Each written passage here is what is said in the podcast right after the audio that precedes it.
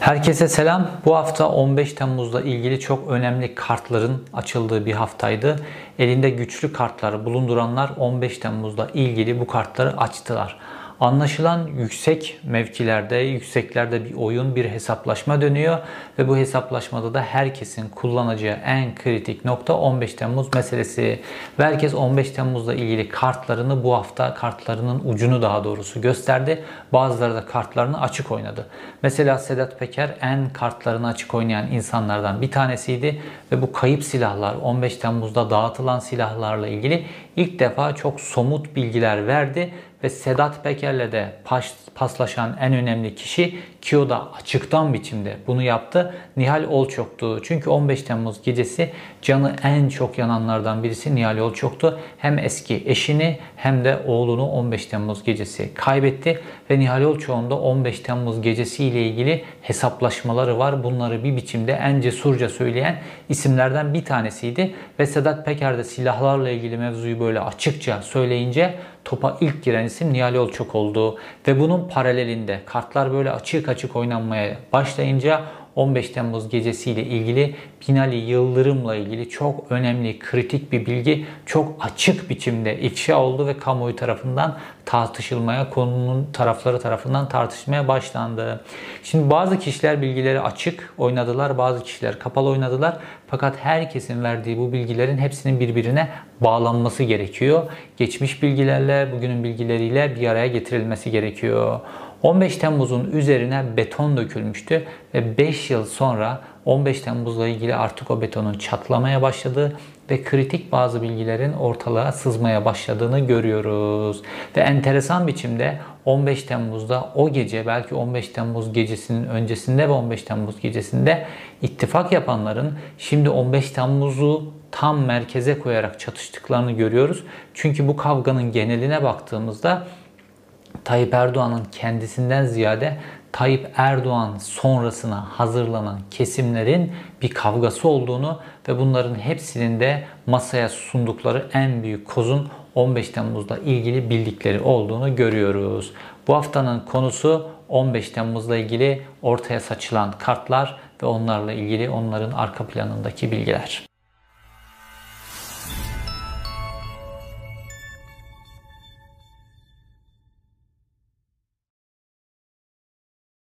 15 Temmuz'la ilgili kozlarını sahaya ilk süren isim Sedat Peker oldu ve 15 Temmuz'un kayıp silahlarını ve 15 Temmuz gecesi dağıtılan silahlarla ilgili bilgileri piyasaya sürdü Sedat Peker.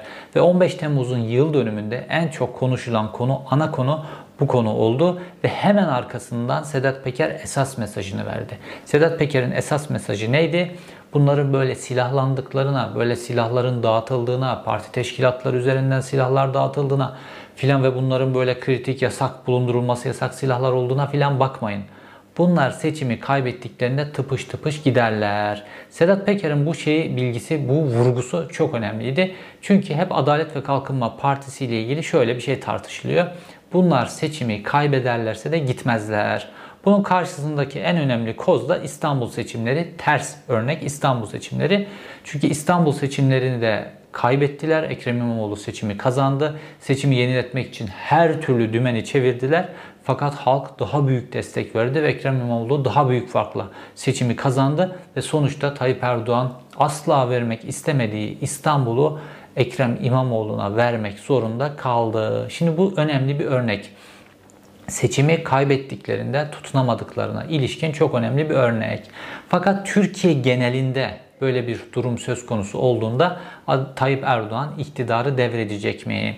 Şimdi burada e, işte bu dağıtılan silahlar vesaire bunlar üzerinden bir korku ortamı oluşturuluyor ve Sedat Peker de bu dağıtılan silahları anlattıktan sonra hemen bu mesajına geldi. Bir hazırlıktı aslına bakarsanız bu silahlar. Önce bu silahların gerçekten dağıtıldığını tescil etti. Yani olayı doğrulamış oldu Sedat Peker. Sonrasında ise bu silahların onlarda olduğuna filan şey yapmayın. Seçimi kaybettiklerinde tıpış tıpış gidecekler. Bu bilgisi çok önemliydi. Ayrıca Sedat Peker'in orada yaptığı bir başka vurgu vardı. Eskinin Seferberlik Tetkik Kurulu, sonranın Özel Harp Dairesi dediğimiz kesimde aslına bakarsanız bu silahlar var. Mesela Türkiye'nin çeşitli yerlerinde de sadece savaş durumlarında vesaire kullanmak için çok yüksek miktarda e, silah var. Bunlar tüfekten topa kadar değişik miktarlarda bulunuyor. Bunlar gizli depolar yani bazılarının yeri biliniyor ama gizli depolar. Hatta orada depolardaki silahlar şu an Türk Silahlı Kuvvetleri'nin envanterindeki silahlardan bile sayıca daha fazla. Ve Sedat Peker diyor ki orada da özel harp dairesinin misyonuna atıf yaparak siz kendi yandaşlarınızı silahlandırmış olsanız bile muhakkak özel harp dairesinin de böyle silahları vardır. Sakın karşı karşıya gelmeyin diyor Sedat Peker burada mesajını verdi ve tıpış tıpış gidersiniz. Bu elinde Tayyip Erdoğan'ın elinde Adalet ve Kalkınma Partisi'nin dağıtılmış silahları bulunan kişilere yönelik bir Sedat Peker'in açık mesajıydı. Ve 15 Temmuz'la ilgili en önemli koz ve Adalet ve Kalkınma Partisi'nin seçimi kaybederse gitmeye dikleri takdirde olabileceklere ilişkin en önemli kart böylece Sedat Peker tarafından sahaya sürülmüş olduğu ve 15 Temmuz'la ilgili Binali Yıldırım'a kadar gidecek önemli bir tartışmanın da aynı zamanda kapağı açıldı. Şimdi 15 Temmuz'la ilgili silahlardan sonra ikinci konuşulan konu suikast konusu oldu. Çünkü 15 Temmuz'da enteresan gizemli sniper atışlarıyla vesaire yapılmış suikast benzeri öldürme olayları gerçekleşti. Ve bu suikast konusu da konuşulunca akla gelen ilk 15 Temmuz'un en önemli kayıplarından bir tanesi Erol Olçak. Tayyip Erdoğan'ın bütün kampanyalarını yürüten Adalet ve Kalkınma Partisi iktidarı ne zaman sıkışsa, gezi olayları gibi ve 17-25 gibi ne zaman sıkışsa bunun karşı kampanyalarının hepsini geliştiren, medya, kamuoyu vesaire bütün ayaklarıyla uygulayan ve Adalet Kalkınma Partisi'ni her zaman haklı çıkartan bütün o politikaların mimarı Erol Olçak suikasti ve Erol Olçak suikasti ile ilgili en önemli bilgileri veren kişi her zaman Nihal Olçak oldu. Erol Olçak'ın eşi, eski eşi daha doğrusu Nihal Olçak aynı zamanda o gün oğlu Abdullah'ı da Erol Olçak'la beraber kaybetti. Dolayısıyla 15 Temmuz'un acısını en çok yüreğinde hisseden kişilerden biri. Fakat Nihal Olçak sürekli olarak 15 Temmuz'un sonrasından başlayarak sürekli bu olayın içerisinde bir dümenler döndüğüne ilişkin bilgiler paylaşıyordu Nihal Olçok. Bu bilgilerden en önemli bir tanesi Nihal Olçok'un canlı yayında yaptığı bir açıklamaydı. Şöyle dedi Nihal Olçok. Erol Olçak öldürüldü. Evet orada suikastte işte sniperle öldürüldüğü vesaire söyleniyor. Öldürüldü. Fakat oğlum Abdullah bilerek kasten öldürüldü. Çünkü babasının nasıl ve kimler tarafından öldürüldüğünü gördüğü için öldürüldü dedi. Şimdi normal e, hikayede yani resmi söylemde Erol Olçak köprüde bulunan askerler tarafından ateş açıldı ve öldürüldü şeklinde resmi tarihe bu şekilde geçti. Fakat Nihal Olçok başka bir hikaye anlatıyor. Ve sadece bunu söylemedi Nihal Olçok. İkinci bir bilgi daha verdi başka bir yayında. Dedi ki o gece sniper atışıyla e, Erol Olçok ve oğlum öldürülüyor. Fakat sonra o sniper'ın da o keskin nişancının da öldürüldüğü bilgisi verildi bana diyor. Şimdi düşünün 15 Temmuz'un karma karışık ortamı o gece Erol Olçok ve oğlunu köprüde en karışıklığın olduğu merkezlerden bir tanesi öldürülüyor. Öldüren kişi 15 Temmuz'un bütün o kalabalığında hengamesi içerisinde bulunuyor ve o da öldürülüyor o suikastçı da öldürülüyor. Enteresan bir durum. Bu suikastçı niye öldürülüyor? Nasıl bulundu o gecenin karışıklığında vesaire. Fakat Nihal Olçok tarafına bu bilgi verilmiş enteresan biçimde. Nihal Olçok bu iki konuyu açıkladı. Oğlum babasını öldürenleri gördüğü için öldürüldü. Bunu çok enteresan biçimde açıkladı. Şimdi burada Türker Ertürk kritik bir bilgi verdi. Eski amiral, emekli amiral. Türk Silahlı Kuvvetleri'nden istifa etmişti. Dedi ki ki kendisi de 1980 ee, askeri darbesinde bizzat fiilen görev almış darbenin nasıl yapıldığını, fiilen görmüş başarılı bir darbenin yapıldığını şöyle bir şey söyledi. Dedi ki e, darbeciler güç gösterirler. Yani işte meydana tankla gelirler, gücünü gösterirler. Biri karşı durursa onu vururlar filan. Böyle darbeciler sinsi sinsi sniper atışıyla filan birilerini filan öldürmezler dedi. Sniper atışı filan darbecilerin böyle darbecilerin açık güç gösterisine ihtiyacı var. Bu sniper atışı tarzı o gece yapılan suikastler Tıpkı 1980 e, döneminde Taksim Meydanı'nda yapılan böyle bir provokasyon hadisesi vardı. Onun gibi bir provokasyon hadisesiydi dedi. Fakat enteresan bir şey oldu. Sedat Peker bu paylaşımları yapıp 15 Temmuz kozunu sahaya sürdükten sonra Nihal Olçok'tan yani o gecenin en karanlık olaylarından bir tanesiyle ilgili sürekli ışığını oraya tutan Nihal Olçok'tan Sedat Peker'e bir mesaj gitti ve Nihal Ölçok Sedat Peker'le birlikte kamuoyuna açık biçimde konuşma çağrısı yaptı. Hatta konumunuzu gönderin oraya geleyim oradan beraber yayın yapalım dedi. Sedat Peker de bunu hay hay diyerek kabul etti. Fakat şimdi konumuyla ilgili bilgileri vermek veremeyeceği için bunu sonrasına erteledi. Fakat Nihal çok ısrar etti ve dedi ki demir tavında dövülür. Yani şimdi bunu şimdi konuşalım. Çünkü üzerinden 5 yıl geçti. Nihal Olçuk her mecrada bunu tekrarlamasına rağmen bir türlü bu olayın üzeri aydınlanamıyor. İşte tam bu sırada, tam bu Nihal Olçok ve Sedat Peker'in bu paslaştığı sırada yeni bir bilgi ortaya çıktı. Ve Ahmet Şık, e, milletvekili Ahmet Şık, gazeteci Ahmet Şık enteresan bir bilgi ortaya attı. Ve dedi ki 15 Temmuz gecesi öldürülecek isimlerden bir tanesi de Binali Yıldırım'dı dedi ve Binali Yıldırım'ın bu sebeple Hakan Fidan'a çok kızgın olduğunu söyledi. Ve Ahmet Şık'ın anlatış tarzına göre e, tıpkı Erol Olçok gibi Binali Yıldırım da o gece öldürülecekti. Çünkü 15 Temmuz hikayesinin kamuoyunda inandırıcılığı, dünyada inandırıcılığı için başbakan konumundaki biri o gece öldürülürse bütün dünya, bütün Türkiye kamuoyu buna ikna olacak ve 15 Temmuz'daki büyük hikaye 15 Temmuz'u kuvvetlendirecek en büyük hadise gerçekleşecekti. Şimdi Türkiye tarihindeki darbelere baktığımızda başbakanlar son derece önemli. Çünkü darbeciler başbakanı ya tutuklamışlar ya da Menderes döneminde olduğu gibi başbakanı öldürmüşler asarak e, vesaire. Fakat bu sefer meydanda suikast benzeri ya da vurulma benzeri bir şekilde öldürecek. Bu bilgiyi e, Ahmet Şık ifşa edince bu bilgi bütün bu havuzla birlikte Sedat Peker'in başlattığı e, silahlar, suikast vesaire peş peşe giden konuyla birlikte bir araya geldi ve çok önemli bir, çok anlamlı bir hale geldi 15 Temmuz süreciyle ilgili. Dediğim gibi 15 Temmuz'un 5. yıl dönümünde ilk defa olay iktidarın kontrolünden çıkmış gözüküyor. Normalde 15 Temmuz'la ilgili bütün meseleler iktidarın kontrolünde, iktidarın resmi söylemi içinde ve iktidarın kurduğu çerçeve içerisinde tartışılıyordu. Fakat bu 5. yıl dönümünde enteresan bir şey oldu. Tayyip Erdoğan sonrasının kavgasıyla ilgili olarak bu 15 Temmuz'la ilgili meseleler ilk defa iktidarın kontrolünün dışında konuşulmaya başlandı ve Sedat Peker ve Erol Olçoğ'un açtığı yolda şimdi gerideye dönüp baktığımızda bütün her şey anlamlı olmaya başladı. O anlamlı olan şeylerden bir tanesi 15 Temmuz'dan 2 hafta sonra gerçekleşti.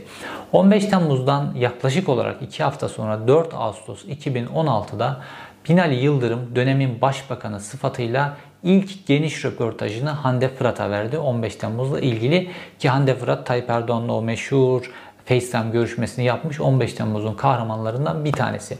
Ve Binali Yıldırım orada sözü kendisi bir noktaya getirmeye başlıyor ve diyor ki 15 Temmuz'da ilgili 15 Temmuz günü ben bilgilendirilmedim. Bütün tespiti ben kendim yaptım diyor Binali Yıldırım. Ve diyor ki 15 Temmuz gecesi Hakan Fidan tarafından ben bilgilendirilmedim diyor ve anlatıyor detayları. Diyor ki işte bir asker gelmiş, MİT'e bilgi vermiş, onunla ilgili MİT Müsteşarı genel kurmayla görüşmüş, Cumhurbaşkanı ile görüşmüş ama MİT Müsteşarı esas olarak bana bağlı. Ben de o dönem başbakanım ve benim de bilgilendirilmem gerekiyor ve ben bilgilendirilmedim diyor. Ve orada Hande Fırat kritik bir soru soruyor. Diyor ki bunu Hakan Fidan'a sordunuz mu diyor. Sordum diyor. Ne dedi diyor Hande Fırat. Binali Yıldırım diyor ki doğrusu bir açıklama getiremedi diyor. Düşünün. E, MİT Müsteşarı dönemin başbakanı ve başbakana bağlı fakat darbe girişimi oluyor. Başbakan da çok potansiyel hedeflerden bir tanesi. Fakat başbakan bilgilendirilmiyor. Ne zamana kadar? Güç bela Hakan Fidan'a ulaşana kadar. Fakat Binali Yıldırım bununla da yetinmedi. Ve darbe girişiminin bir yıl sonrasında yıl dönümünde Binali Yıldırım dönemin Hürriyet Gazetesi Genel Yayın Yönetmeni Fikret Bilek'e bir röportaj vardı. Ve işte Ahmet Şık'ın dikkat çektiği o kritik cümleyi bu röportajda söyledi. Ee, Binali Yıldırım'la Fikret Bilek arasında şöyle enteresan bir diyalog geçiyor. Binali Yıldırım diyor ki ee, o dönem Hakan Fidan'a o gece ulaşınca sordum ve Hakan Fidan'a e, ne oluyor dedim. Darbe oluyor ne yapıyorsunuz dedim diyor. Hakan Fidan yok dedi diyor. Bir şey yok normal biz çalışıyoruz dedi diyor. Ve Binali Yıldırım işte orada kritik cümleyi kuruyor. Oradaki iş farklı bir şey. Şimdi Ahmet Şık da haklı olarak bu konuyu soruyor. Oradaki iş farklı bir şey ne demek? Binali Yıldırım'ın bunu açıklaması, izah etmesi gerekiyor. İşte Binali Yıldırım'a suikast, Binali Yıldırım'ın ortadan kaldırılması ile ilgili olaya, bilgilere işte bu cümle bizi götürüyor. Oradaki iş farklı bir şey. Fakat Binali Yıldırım üzerinden 5 yıl geçmesine rağmen oradaki farklı şeyi henüz açıklamadı. Binali Yıldırım böyle gariban biçimde bilgilendirilmeyen bir başbakan pozisyonunda iken o günlerde bir de Nabi Avcı yine 15 e, Temmuz'un hemen birkaç gün sonrasında Nabi Avcı NTV'nin konuğu oldu. O dönem Nabi Avcı Kültür ve Turizm Bakanıydı. Ve Nabi Avcı 15 Temmuz gecesiyle ilgili yaşadıklarını anlatırken işte sokaklarda yer değiştirdiğini filan anlatıyor. Ve bu yer değiştirme bilgisiyle ilgili de şöyle bir şey veriyor. Diyor ki işte bir gazeteci arkadaş beni aradı. Bir askeri hareketlilik olduğunu köprüde söyledi. Ben de diyor hemen Hakan Fidan'ı aradım diyor. Hakan Fidan'a ne oluyor dedim. Bir askeri hareketlilik mi var dedim. Hakan Fidan da evet bir askeri hareketlilik var dedi. Ne yapayım dedim diyor. Hemen yerini değiştir dedi diyor. İşte saat kaçtı tam hatırlamıyorum ama 9.30 e, 10'a doğru zannediyorum. E, bir gazeteci arkadaşım köprüde e, olup bitenlerle ilgili şeyi sordu köprü asker tutuyor şey mi vardı? Sizden haber almak için size telefon açtı. Evet, evet ben de böylece bundan haberdar olmuş oldum. Daha sonra Hakan Fidan'ı aradım. O da doğru bir hareketlilik var. Siz ulaşabildiniz Hakan Fidan'a? Ulaştım, ulaştım. O gece ulaştım. E, çok kısa bir telefon görüşmesiyle. E, ne yapmamız gerekiyor şu anda e, bana ne tavsiye ediyorsun dedim. Hemen yerini değiştir dedi. Siz İstanbul'daydınız. Ben İstanbul'daydım. Ee, ben de hemen e, yerimi değiştirdim. İstanbul'da başka bir yere mi geçtiniz? Evet. Düşünün Kültür Bakanı çok kolay biçimde e, MİT müsteşarına ulaşıyor. MİT müsteşarından tavsiye alıyor.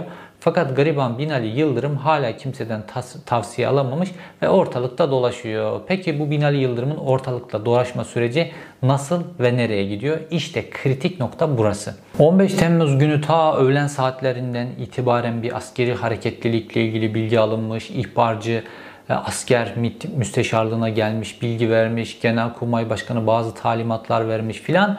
Bunlardan hiçbirisinden enteresan biçimde başbakan haberdar edilmiyor. Ne Genelkurmay Başkanı haberdar ediyor, ne e, MİT Müsteşarı haberdar ediyor, ne Emniyet İstihbarat Başkanı haberdar ediyor, ne Jandarma İstihbarat Başkanı. Hiç kimse haberdar etmiyor başbakanı. Başbakanı gariban gibi ortada bırakmışlar. Kültür Bakanı bile haberdar edilmiş fakat başbakan hiçbir biçimde ulaşamıyor kimseye. Genelkurmay Başkanı'na arıyor ulaşamıyor, MİT Müsteşarı'na arıyor ulaşamıyor. Kimseye ulaşamıyor Binali Yıldırım enteresan bir biçimde. Ve Binali Yıldırım ki hiçbir şeyden habersiz olarak o gün İstanbul'da ve İstanbul'daki programlarını tamamlayıp İstanbul'dan ayrılmaya hazırlanırken köprüdeki hareketlilikle ilgili bilgi alıyor ve Binali Yıldırım köprüye doğru gitme talimatı veriyor korumalarına. Ve fakat korumalarından bir tanesi burada ya bir biçimde bilgilendirilmiş ya da güvenlikle ilgili yeterli donanıma sahip köprüye gitmemeleri gerektiğini, köprünün tehlikeli olduğunu söylüyor ve Binali Yıldırım'ı bir akrabasının evine götürüyor ve Binali Yıldırım'ı bir süre bu akrabasının evinde tutuyor. İşte o saatlerde sokakta bırakılan isimlerden bir tanesi de Erol Olçak. Olçok. Normalde Tayyip Erdoğan, Tayyip Erdoğan'ın oğlu hatta Tayyip Erdoğan'ın çok görüşmediği, çok birbirlerinden haz etmedikleri oğlu bile o gün işte Atatürk Havalimanı'nda filan Tayyip Erdoğan'la birlikte güvenli yerde pek çok kişi güvenli yerlere alınmış filan. Kültür Bakanı'na bile güvenli yere geç denilmiş filan. Ama güvenli yere geçirilmeyen, koruma altına alınmayan Tayyip Erdoğan'a çok yakın iki kişi var. Bunlardan bir tanesi Erol Olçak, bunlardan bir tanesi Binali Yıldırım. Bu ikisi ne güvenli yerler alınıyor ne kendilerine güvenli bir yer temin ediliyor ne de bilgilendiriyorlar ve ikisi de köprüye doğru yönlendiriliyor. Erol Olçak'ı uyaran köprüye gitme diyen kimse yok ve Erol Olçak orada sniper keskin nişancı atışıyla vuruluyor. Binali Yıldırım da köprüye doğru gidecek iken korumasının müdahalesi ve Binali Yıldırım'ın söylemine göre ısrarı neticesinde korumasının bir akrabasının evine gidiyor ve orada duruyor Binali Yıldırım. Ta ki ne zamana kadar? Uzun saatler sonra Binali Yıldırım Cumhurbaşkanı ile görüşüp Cumhurbaşkanı ile ortak bir strateji geliştirdikten sonra Binali Yıldırım bu sefer kendi koruma sistemini artık kendisini kendi ve koruma ekibinden başka kimseye güvenmiyor ve Ankara'ya doğru yola çıkıyorlar. Nasıl? Otobanı kullanmadan Çankırı Ilgaz üzerinden Ankara'ya doğru ilerlerken Ilgaz tüneline geldiklerinde Binali Yıldırım tünelin içerisinde arabasıyla bir süre bekliyor. Uzunca bir süre orada saklanıyorlar ve tünelden bir süre sonra çıkıyorlar ve Binali Yıldırım kendi beyanına göre tünelden çıkıp ilerledikten sonra karşılarında bekleyen bir jandarma aracı görüyorlar ve jandarma aracı daha bunları görür görmez ki Binali Yıldırım'ın o dönem e, yani o gece başbakanlık aracını filan kullanması pek de düşünülemez açıkçası. Muhtemelen araç değiştirmiştir. Buna rağmen o araçları görür görmez orada bekleyen jandarma ekibi doğrudan Binali Yıldırım'ın söylemine göre ateş açmaya başlıyor ve Binali Yıldırım'ın korumaları da cevap veriyorlar. Sonra araç geri vitese takarak ilerliyor ve kimse can kaybı yaşamadan oradan kurtuluyorlar. Ve enteresan bir şey o dönem Çankırı'nın bir jandarma komutanı var. Düşünün Çankırı'nın bir jandarma komutanı var. Ve bu Çankırı'nın jandarma komutanının yetkisindeki bölgede başbakana bir jandarma grubu ateş açmış. Fakat o jandarma komutanıyla ilgili ne olmuş? Ilgaz 4 yola gelmeden karşıda bir jandarma aracı var. Hemen yaklaşınca biz hepsi içeriden fırladı, başladılar ateş etmeye. Siz gördünüz ateş Gördüm canım ateş. Bizim arkadaşlar karşılık verdi falan. O ara tabii şoför bizim sağ olsun hemen geri vitese taktı. Süratle atış menzilinden çıktık ve oradan bir tali yola girerek Ilgaz, Ilgaz merkeze geldik. Merkezde biraz kaymakamın e, evinde konuk olduk falan. Sizin aracınıza isabet eden kurşun var mı? Hayır yok isabet etmedi ama ateş oldu yani. Gördüm. Kaç el ateş edildi bize doğru. Hiç e, hedef gözeterek ateş ettikleri belli. Halil Altıntaş o dönem Çankırı Jandarma Alay Komutanı olan kişi ve baktığımızda 15 Temmuz'dan sonra ne görevden alınmış, ne hakkında bir işlem yapılmış, normal ilerlemeye devam etmiş ve şu anda Erzincan Jandarma Alay Komutanı olarak görevinde. Enteresan bir durum. Binali Yıldırım adeta sokakta bırakılmış. Binali Yıldırım'a e, ateş açılmış. Fakat oranın alay komutanına bile dokunulmamış ve enteresan bir koruma çemberi var. Fakat bu bilgiyi, bu jandarma bilgisini anlamlandıran başka bir konuyu Türker Ertürk, eski emekli amiral Türker Ertürk ortaya çıkardı. Ve o gün yani 15 Temmuz günü Hulusi Akar belli tespitler yapıyor. İşte bu ihbar geldikten sonra ve Hulusi Akar belli emirler veriyor. İşte Kara Havacılık Okulu'na belli emirler veriliyor. Kara Kuvvetleri Komutanlığı'na, Hava Kuvvetleri Komutanlığı'na filan Hulusi Akar'ın verdiği emirler var. Fakat emir verilmeyen bir yer var. Jandarma Genel Komutanlığı. Şimdi baktığımızda Türker Ertürk diyor ki Kara Kuvvetleri Komutanlığı'nın her yerde birliği yok. Fakat Jandarma Genel Komutanlığı'nın her yerde birliği var. İlçelere kadar her yerde birliği var.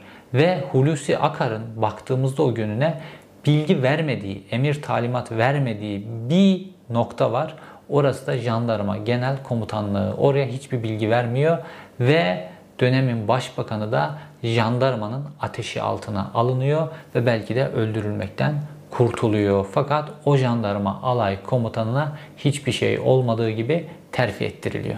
15 Temmuz oyun içinde oyun olarak anlatılıyor ve anlaşılan Erol Olçak'la ilgili de Binali Yıldırım'la ilgili de 15 Temmuz'un içerisinde Tayyip Erdoğan'ın dışında belki de Tayyip Erdoğan'ın bilmediği biçimde bir oyun çevrildi ve Erol Olçak'la Binali Yıldırım aynı potanın içerisinde hedef alıp o gecenin öldürülecek iki kişisi olarak seçildi. Ve fakat Binali Yıldırım koruma müdürünün uyanık davranması neticesinde başka bir adrese giderek son anda köprüden yolunu çevirerek belki de bir suikastten kurtuldu. Fakat anlaşılan Binali Yıldırım'ın Çankırı üzerinden Ankara'ya gitmekte olduğu bilgisi bir biçimde elde edildi ve burada da yeni bir tezgah kuruldu. Fakat Binali Yıldırım bu tezgahtan da şans eseri belki de kurtuldu. Fakat Erol Olçak bu kadar şanslı değildi. Çünkü Erol Olçak'la ilgili yaşanan hadiseler sadece ölümüyle ilişkin değil.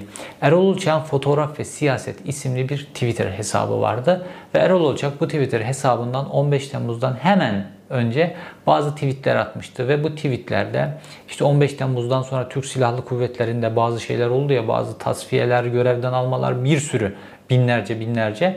Erol Olçak bu o hesabından bunların olacağını önceden açıklamış. Ve Türk Silahlı Kuvvetleri'nin başına Müslüman bir kadro geçirileceğini ve Türk Silahlı Kuvvetleri'nde çok büyük tasfiyeler yapılacağını ve Tayyip Erdoğan'ın gerçekten başkomutan pozisyonunda olacağını artık açıklayan uzun bir tweet dizisi var. Yani 15 Temmuz'dan sonra olacak pek çok şeyi, o bütün o tasfiyeleri falan falan 15 Temmuz'dan önce açıklamış. Fakat enteresan biçimde Erol Olçak köprüde vurulup öldürüldükten sonra Erol Olçak'ın o Twitter hesabına birisi telefonunu alıyor ve Erol Olçak'ın fotoğraf ve siyaset Twitter hesabındaki o tweetlerin hepsi siliniyor. Fakat birileri o tweetin capsini aldığı için, o tweetlerin capsini aldığı için çünkü çok kritikti. Onlar şu an hala bir delil olarak bekliyor. Fakat Erol Olçak öldükten sonra telefonu alınıyor ve bu tweetler siliniyor. Telefonundan başka neler silindiği konusu da tabii ki muamma. Fakat Erol Olçak Tayyip Erdoğan için de çok kritik bir isim ve Tayyip Erdoğan için kritik isimlerden bir tanesi de tabii ki Binali Yıldırım'dı.